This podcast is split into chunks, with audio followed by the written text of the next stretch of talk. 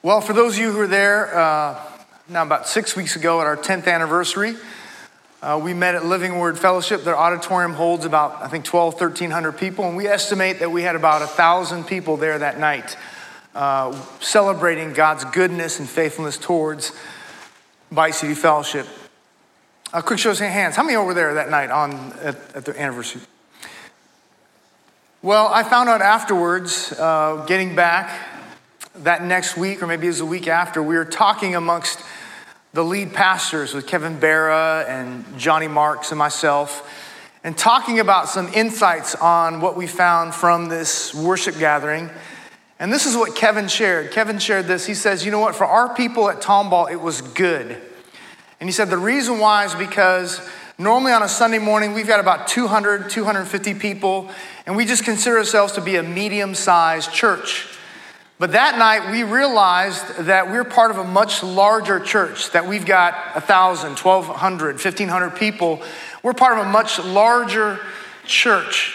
So, our 200 people, 250 people that we worship alongside typically on Sundays is not Bayou City Fellowship. Bayou City Fellowship is a much larger church that we're a part of. We're family. We're together, serving and growing together. But here's the thing about numbers, and I understand what he's saying. It does feel good, maybe even encouraging to say I'm part of a larger body of believers, a family, especially at Bayou City Fellowship, but also the church universal as well. To say I'm part of the greatest fraternity or sorority in the world, the body of Christ. But with numbers come more challenges. And the reason why is because as we come to be a part of the body, a part of the family, whether here locally or globally, but let's use locally, is we all come with our own needs, we come with our own preferences, we come with our own opinions, we come with all of our own backgrounds. We come together as this one spiritual family. And we come together, especially uh, very often in larger churches, with our needs a particular financial need or a spiritual need or a need for a job. I was just praying recently for somebody who's looking for a job and trying to help them. We come to the body with needs, and the larger the church, the larger the church family, the more needs there are going to be. Now, here's the question as a church grows, as more and more people come to faith in Christ, as more and more people join the church, whose shoulders does it rest on to meet the needs and the particular uh, issues of the body? We could hire more and more staff. We could hire uh, qualified pastors and leaders to help shepherd our people. But even that has its limitations. We could, as we have now, godly men serving as under shepherds, as elders at our church. And we can also have this. We can have you all, the 53 one another's of the Bible, all occur in the Gospels and general epistles, serving one another and meeting one another's needs as well. That's totally acceptable and biblical as well. But there is meet the needs of a growing body. So if you ever mind, that would meet the needs of a growing body. So if you have your Bibles, we're going to find out what that office is how it relates to us, and how it came about. So, Acts chapter 6. What is this other office in the local church that God has designed so that we can meet the needs of a growing body?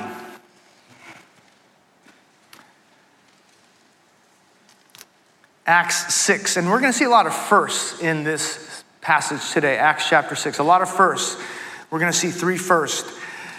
Now, this time, as the disciples were increasing in number, a complaint developed on the part of the Hellenistic Jews against the native Hebrews because their widows are being overlooked at the daily serving of food. So here's the very first first is we see the very first conflict within the church. We see the very first conflict within this church. So the church is numbering now in the thousands. We saw 3,000, we saw 5,000. The church at Jerusalem is now a very large church. And we see here in verse 1, the very first conflict, a dispute has arisen between the Hellenistic believers and the Hebraic believers. What does that mean? Well, in Israel and in Jerusalem in particular, there were two groups of Jews. There were the native Jews who lived there and they were born there and they grew there and they raised their families there.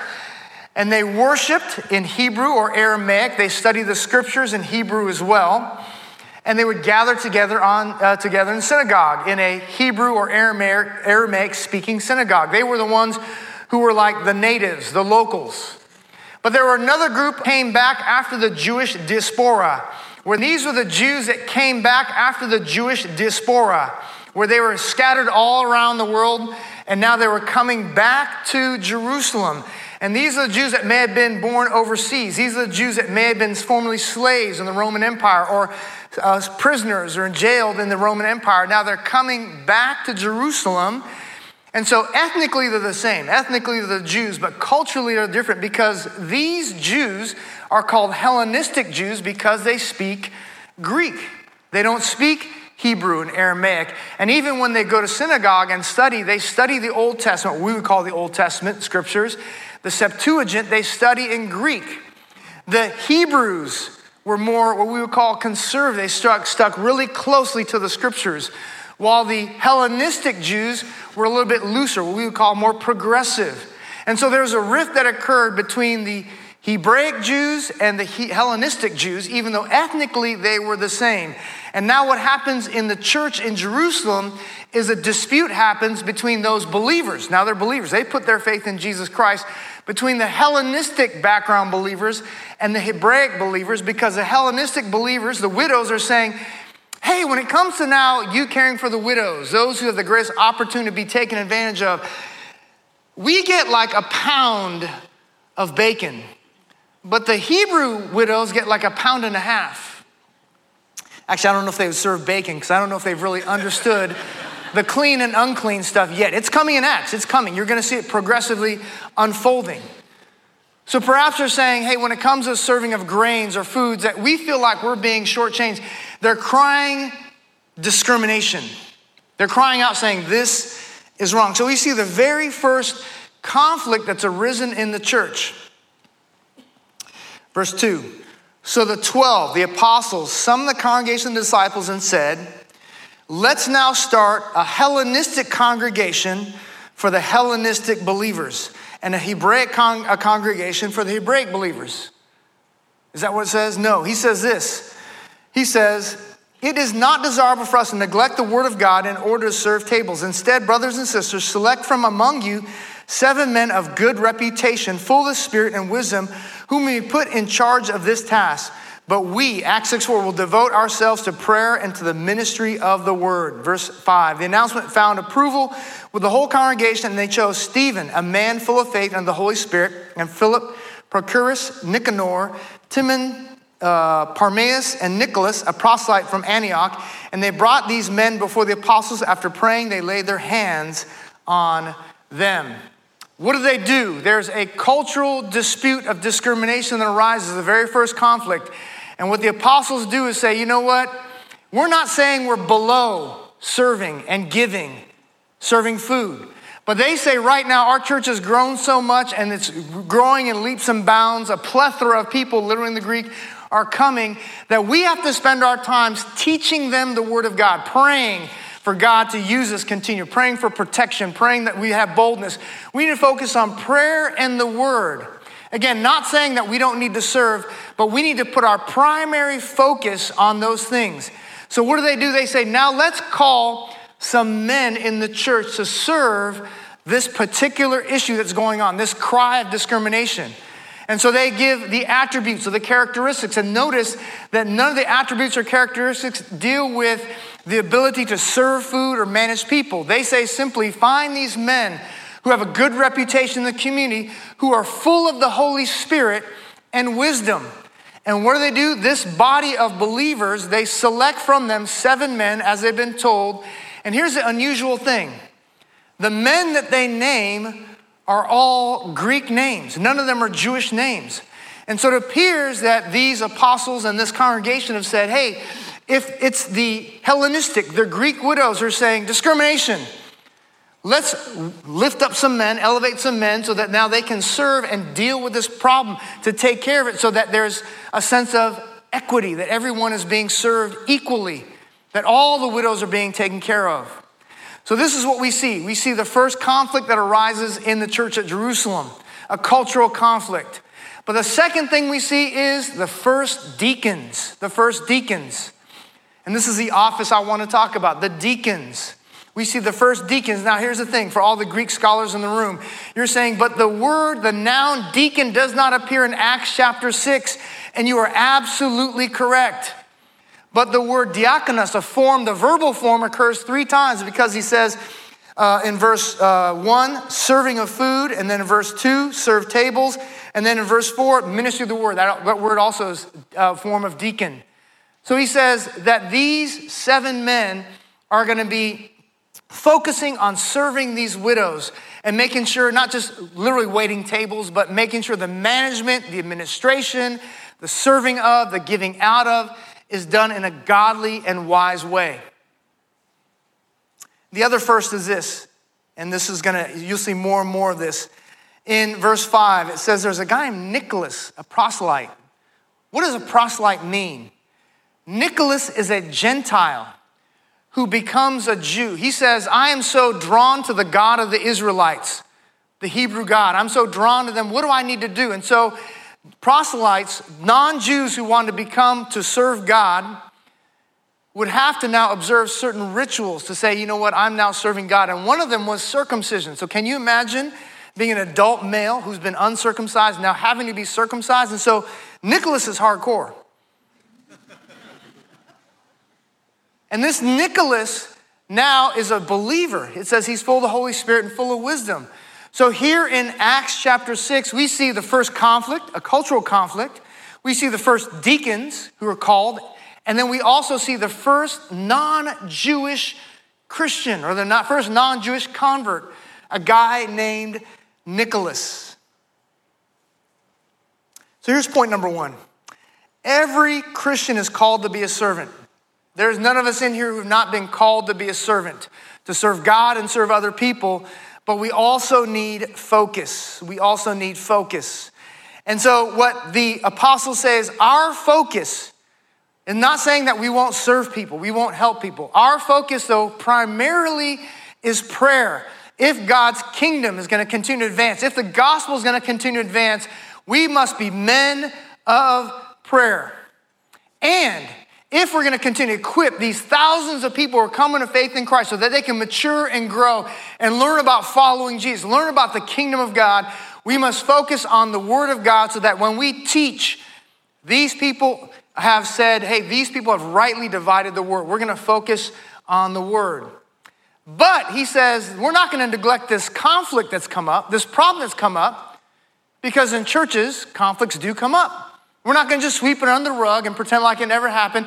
We're, I think, led by the Lord, we're going to select seven men who will fulfill this role of being servants.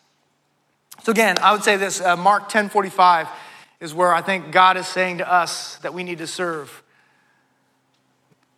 Mark 10 45, for even the Son man did not come to be served, but to serve and give his life a ransom for many. In verses 41 through 44, he says, The disciples, and I believe to us, a call to be servants, a call to be servants. so, again, I'm not saying that pastors and leaders should not serve, that we should just read the Bible and study and pray for you all. I'm not saying that. We, we should serve.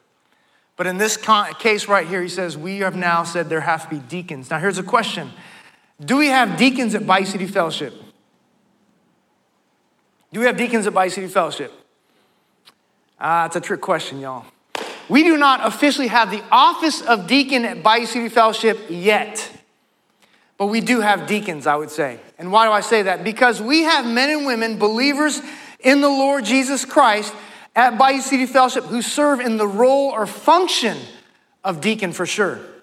We could not be a church of several thousand people now, at least here, almost a thousand people, if it had not been for people who serve and go above and beyond. And that's what deacons are. Deacons are, we've all been called to serve, deacons are a servant of servants.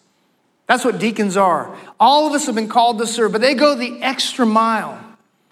So let me just clarify this because some of us come from a background where the deacons in the church were like a more of a social club, where when you were like nominated to be a deacon, you're like, yes, I made the club. I made this exclusive fraternity. Yes, I'm in the club, and now I can look down on people. Now I'm in this privy position, and I can hang with a pastor and all these other leaders in the church. That's not what being a deacon is. Being a deacon means that person who is a servant of servants, who goes the extra mile They're the ones, whenever there's an event or something going on in the church, they're the first to show up and the last to leave. They're the ones that when there's somebody sick and needs a meal brought to them, they're the ones that go and bring that meal, even if it brings an interruption in their day. I remember when my wife and I had our first daughter. We had our first daughter. Now, my home church has both deacons and deaconesses. And so we were on this thing called the meal train. We have it here as well at Bayou City Fellowship. And I remember uh, we had just had our daughter. We were on this meal train. And so one of the deaconesses from our church, who was a very successful realtor in Dallas, Fort Worth, she said, Hey, where are you going to be? I said, I'm coming from work. She said, Can you meet me in the parking lot of Dr. Evans National Ministry? And I said, Sure. So I meet her in the parking lot. She comes in like dressed to the nine. She's in a brand new like Mercedes that she takes all her clients around in. And there in the back seat, buckled up, was this whole two or three trays of food. And so even though she had just had a long day of showing houses and working with clients, here was a servant of servants. And so, Keith, I don't know if you remember this. Uh, Keith was an elder at City Refuge where I came from. Whenever we nominated deacons, it wasn't a yes, I made it. I got nominated. I'm going to be in the exclusive club. Everyone's going to look up to me as a deacon. We had people recognize, based on this passage in 1 Timothy 3 8 through 13, the verse I read as a call to worship. Man, I don't know if I'm like, want to do that. I don't know if I want to show up early and leave late. I don't know if I want to be like this doormat that others walk all over so that the gospel is advanced and ministry is accomplished. And we'd have people regularly saying, Nope, I don't want to be a deacon. Not me. So we have deacons at Bayou City Fellowship, men and women who serve in the function or role, who go above and beyond. We could not do what we do without them. We could not be who we are if they had not been here. But get ready, y'all. We are getting ready to now have the office of deacon as well. And here's the description. You can write this down for your notes 1 Timothy 3 8 through 13. 1 Timothy 3 8 through 13. Again, just like this passage, they don't talk about traits attributes? Are they successful in business or do they have leadership abilities and all this stuff? It's characteristics. Uh, do they have a walk with the Lord? How's their reputation in the world? Are they full of the Holy Spirit? Have they been tested? Have they been observed?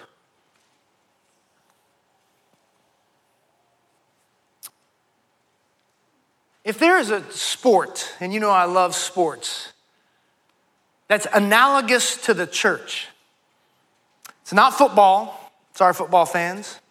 It's not basketball, not even baseball. If there's a sport of the kingdom, it is rugby. Why do I say rugby? Because rugby, like the church, is global. It happens all around the world. Not convinced yet? In rugby, this is what every player must be able to do Every player in rugby plays offense and defense. Every player in rugby must know how to pass the ball and kick the ball. Every player in rugby must know how to tackle. Every player must do all these things. And then you're saying, well, that doesn't sound like a lot of fun. But yet within that, there's still specialization. There are different positions in rugby that require maybe specific skills. But everyone is required to tackle, play offense and defense, to know how to kick the ball and know how to pass the ball. It's not reserved for exclusive group people. And that's how the church is. All of us have been called to love God and love neighbor. All of us have been called to serve. All of us have been called to give and pray. We've all been called to do that. But what the deacons are, are like a group of people who are now a servant of servants. They occupy a unique position or office within the body of Christ. So again, every Christian is called to be a servant, but we also need focus. We need focus. But this is what happens when we do focus. Verse 7 The word of God kept spreading, and the number of disciples. Ah, I forgot to mention this too, the other first. In verse 1, the disciples. This is the first time the word mathetes, disciples, is used in Acts. So this is another first.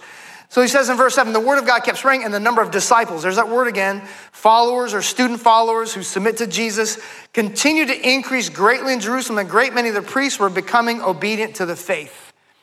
So, point number two focus leads to flourishing. When every one of us in the body of Christ is doing our part, our role in the body of Christ, 1 Corinthians 12, if we're doing our part in the body of Christ, when the pastors and leaders are equipping and teaching and praying, when we're doing that, when those of us who have been called to various offices are doing what we need to do, when all the believers are serving and loving God and loving neighbor, what happens as we're bold, the word of God keeps spreading and the number of disciples continues to increase greatly. So focus leads to flourishing. And here's the thing even with this problems within the church, this internal conflict, even with external persecution, the church continued to grow and flourish. The gospel continued to spread. The kingdom continued to grow. And this is how much it did. Verse 7 at the end, and a great many of the priests were becoming obedient to the faith. The religious, spiritual, and political leaders of the day were now even coming to faith in Jesus Christ because everyone was doing their part. Focus leads to flourishing. If you've read the book Good to Great, I think even the secular world understands this concept. There's a hedgehog concept. The hedgehog concept says this the hedgehog only does one thing. When the hedgehog focuses on, on that one thing, it flourishes. Uh, there's a book called The Four Disciplines of Execution. Same thing. Discipline number one is what? Focus. When you are on the job, you have many roles to do, I'm sure, and jobs to do, but focus on that one task or one role. And much, it's much like this. Uh, my daughter is now getting into marketing, and she has this camera. This camera that does everything. It's one of those autofocus super cameras, low light, lots of light, high speed, low speed. It does everything. It's a Sony whiz bang camera. I can't remember the exact name of it. But here's the thing that it must have. Even if you have all these gadgets and all that, it still has to have focus. You can't tell this camera take a picture of everything because it can only take a picture well of something. And I believe that to be true of the body of Christ as well. Again, you may have many gifts and abilities, but we all have a focus. Again, not saying that pastors do not serve, not saying that at all, but we have a focus. Actually, you know, we've got time. Let's turn there. 1 Timothy 3.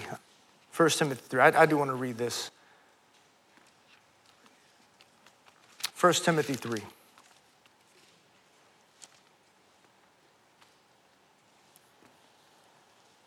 Paul has just described to the pastor of the church at Ephesus, his spiritual son Timothy, the office of elder. And now in verse 8, he transitions now to this other office we've talked about in the church, known as deacon. Verse 8 Deacons likewise must be men of dignity, not insincere, not prone to drink much wine, not greed for money, but holding to the mystery of the faith with a clear conscience. These men must also first be tested, then have them serve as deacons if they are beyond reproach. Verse 11 Women must likewise be dignified, not malicious gossips, but temperate, faithful in all things. Deacons must be husbands of one wife and good managers of their children and their own households. For those who have served well as deacons obtain for themselves a high standing and great confidence in the faith that is in Christ Jesus. So notice again, nothing about work and all that, but he says, managers of the home, their character. Do they have walk with God? Have they been tested? That's what we look for in deacons. So again, focus leads to flourishing. Focus leads to flourishing. Now, my question to you is this if you are a part, if you are a committed part of City Fellowship, and I just met someone who's visiting today for the very first time, so I'm not talking to you. But if you are a member or you consider this your church home, my question to you is this is where are you serving? Where are you focusing on serving, whether inside the body of Christ, inside these walls, or inside the family, or as a member of the body outside these walls. And this is what we're going to do. I think it's coming, or it's already on there. On the app, the City Fellowship Spring Branch app, we have a thing called Serving. You touch that, it's got all like the 30 different ways that you can serve at City Fellowship. So, my encouragement is this find a focus. Keep loving your neighbor, keep serving, keep doing all those things, but find a focus. I was asked this when I first got here. They said to me, a leader said to me, You preach kind of bold, like you're in people's face. And I'm like, uh, I don't know any other way. Like, I, that's, that's how I've been taught. Like, you know, and this person said, Well, I know your, your spiritual father, your mentor is Dr. Tony Evans. I listen to him on the radio now for many, many years. I've never heard him say stuff like really, really in your face. And I'm like, that's because the messages he preached on Sunday and what goes on the radio are edited. and I said, I can tell you this one time. He said in church, I'm there. If you are a member of Oak Cliff Bible Fellowship or you consider yourself like this is your home church, a regular attender, would you stand up? And so he had everyone stand up consider themselves a member or regular tender, like this is your church home. And then he said, if you serve in a ministry here on a regular basis, would you now sit down? They sat down. In an auditorium of about 3,000 people, there's still probably close to like seven or 800 people still standing up. And he said, I challenge you all, the seven or 800 of you standing who are a part of this church, who consider yourself a part of this family, who are not serving, to find a place to serve. Because we're in a family. It's give and take, it's mutual accountability and responsibility. We give to you and you give to us. We're a family. And then this is what he said. In nature, there's an organism, there's an animal known as a leech. A leech leeches onto a human, leeches onto a fish, sucks the nutrients out of that fish or that animal for its own benefit and gives nothing back. He says, You all are leeches. So if you think I'm bold,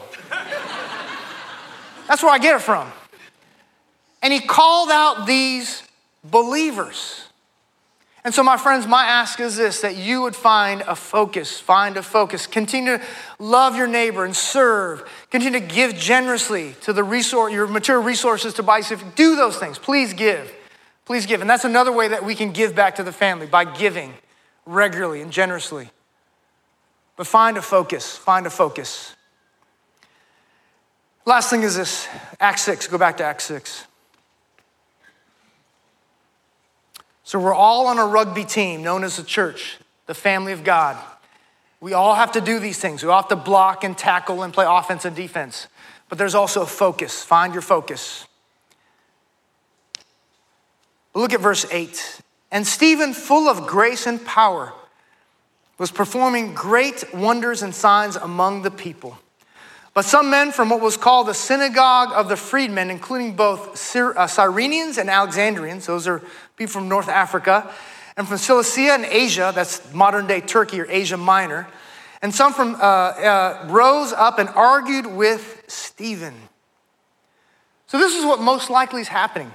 Stephen is one of the Hellenistic Christians, the Greek Christians. He was a Jew that probably lived somewhere else that came back to Jerusalem heard the gospel, placed his faith in Jesus Christ, submitted himself to the Lordship of Christ, he's filled the Holy Spirit. He's a man full of wisdom and the Spirit. And this is what I think happened. He goes back most likely to the synagogue he came from. Because, like I mentioned, Jerusalem was a divided city, culturally, ethnically one, but culturally divided. They had synagogues that taught in Greek and synagogues that taught in uh, Hebrew and Aramaic, and they were divided. And what the church did was saying, rather than having a now Greek speaking church and Aramaic church, since Koine Greek is a common language, we're all to just have one body. We're to work through these cultural conflicts. But what Stephen does is he goes back, most likely, to the synagogue he came from, to his homeboys and homegirls he grew up with, and said, I have found the truth. The Messiah has come.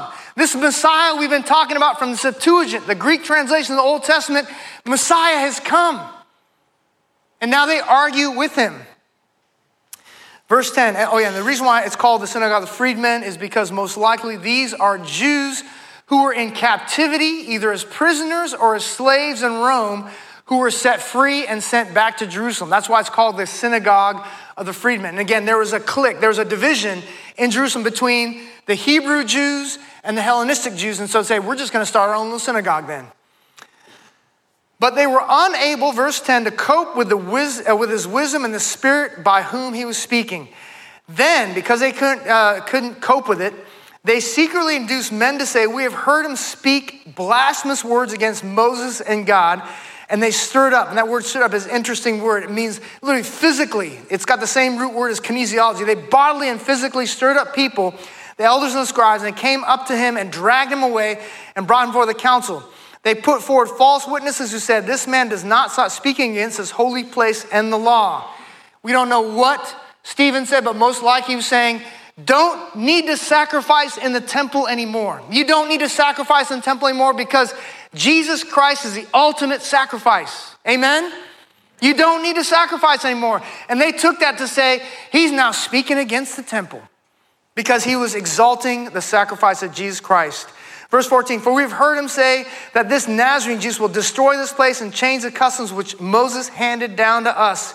And all who were sitting in the council stared. That word stared is the same word in Acts 1.10 which says the disciples looked up. They stared as Jesus went into heaven at him and they saw his face, which was like the face of an angel.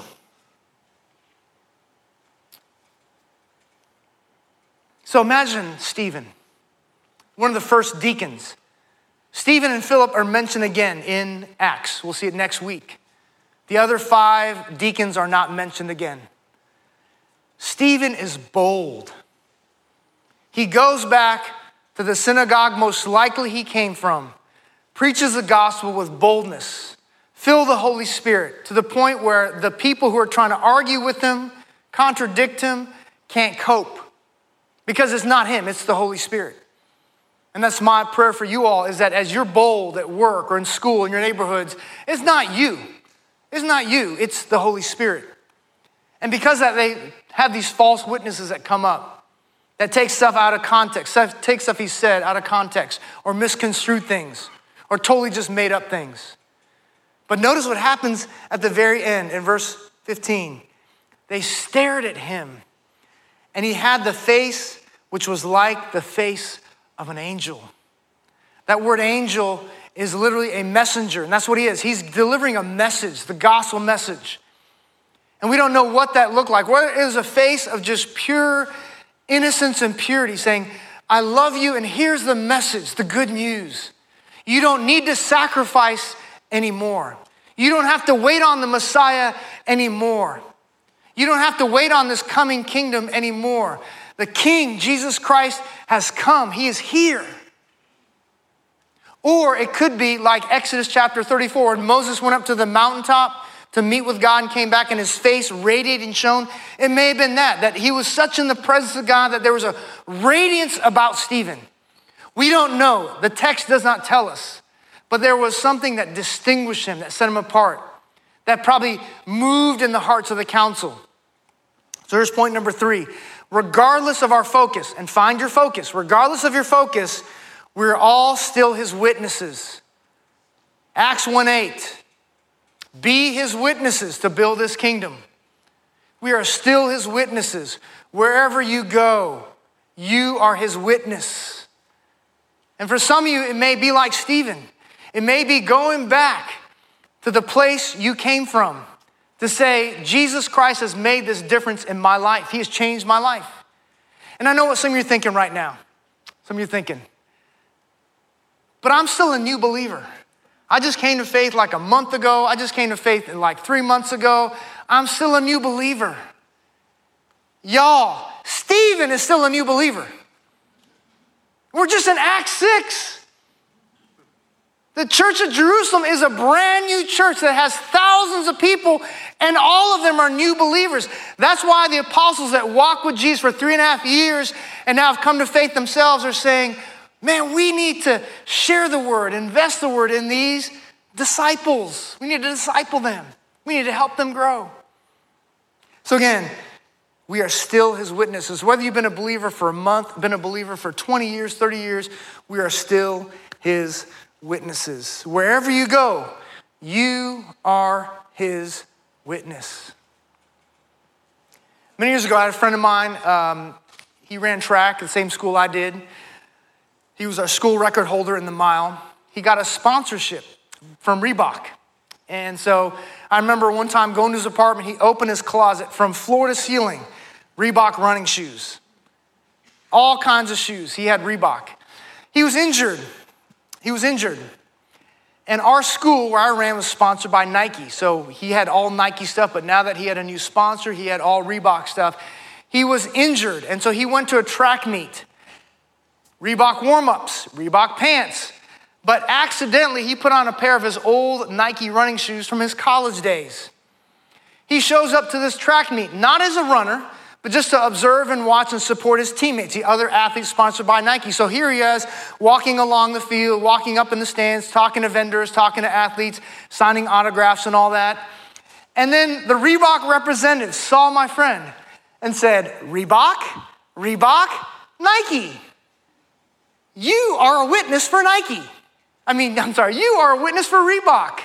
You are sponsored by Reebok. And so this is what happened. They took him in his little back little tent, had him take off his shoes, gave him a brand new pair of Reebok shoes, and put them on. And this was a reminder. Remember, wherever you go, you represent Reebok. You're a witness for Reebok. The Nike, that was the old you. You don't represent Nike no more. You represent Reebok. And my friends, we don't represent the world anymore. You were saved, as it says in Acts 1, out of this crooked and perverse generation. You are now part of the body of Christ, the church. Jesus Christ is your king, He's your master, He's your Lord. And so wherever you go, whether here on Sunday mornings or outside at a restaurant later today or at work, remember, regardless of your focus, and we all should have a focus, we are His witnesses. Amen? Now, we're going to do something to wrap up very different today. What I'm going to ask you to do is this uh, not only do the apostles pray and focus on the word, I want to be a church of prayer as well. So we're going to pray. We're going to pray for three things.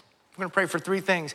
And if you're comfortable, if you are comfortable praying with people around you, you are welcome to do that. If you are not comfortable praying with people around you or close knit, you don't have to do that as well. If you don't feel comfortable praying out loud, please don't feel obligated to do so. Please pray silently. But these are the three things we're praying for. Number one is this and I have no time frame on when be the office of deacon. We're working on it diligently. It takes work. So, would you pray for our future deacons at Bayou City Fellowship? And when I say deacons, I'm talking about those in the office of deacon. Number two, Lord, where would you want me to serve? Where do you want me to serve? Is there somewhere that you are calling me to serve? email me, contact me, any of our staff. If you're saying, hey, I'm one of those people, I'm a part of City Fellowship, and I'm not really serving on a regular basis, and I want to find a place to serve. But pray, where do you want me to serve? And continue to pray, may I be your witness, a bold witness. May I have boldness. And hopefully you've been praying last week. Thank you for taking all those prayer cards. But hopefully you're praying for one another. But pray also, Lord, would you continue to allow me to be filled with the Holy Spirit and be bold. So, for the next five or 10 minutes, we're just going to gather in groups and pray. And again, if you're comfortable with gathering groups, please do so. If you're not, you can pray there by yourself. Pray out loud, pray silently. This is your time.